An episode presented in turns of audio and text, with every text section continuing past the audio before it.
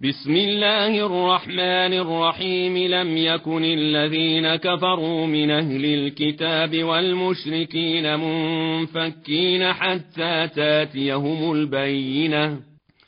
رسول من الله يتلو صحفا مطهرة فيها كتب قيمة. وما تفرق الذين اوتوا الكتاب الا من بعد ما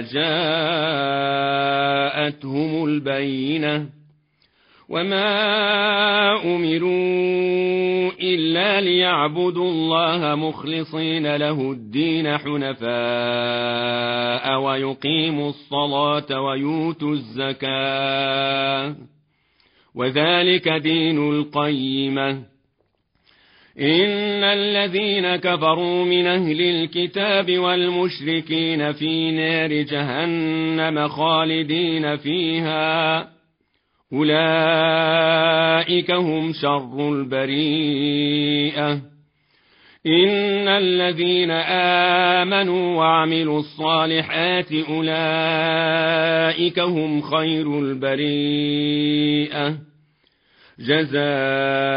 جزاؤهم عند ربهم جنات عدن تجري من تحتها الأنهار خالدين فيها أبدا. رضي الله عنهم ورضوا عنه. ذلك لمن خشي ربه.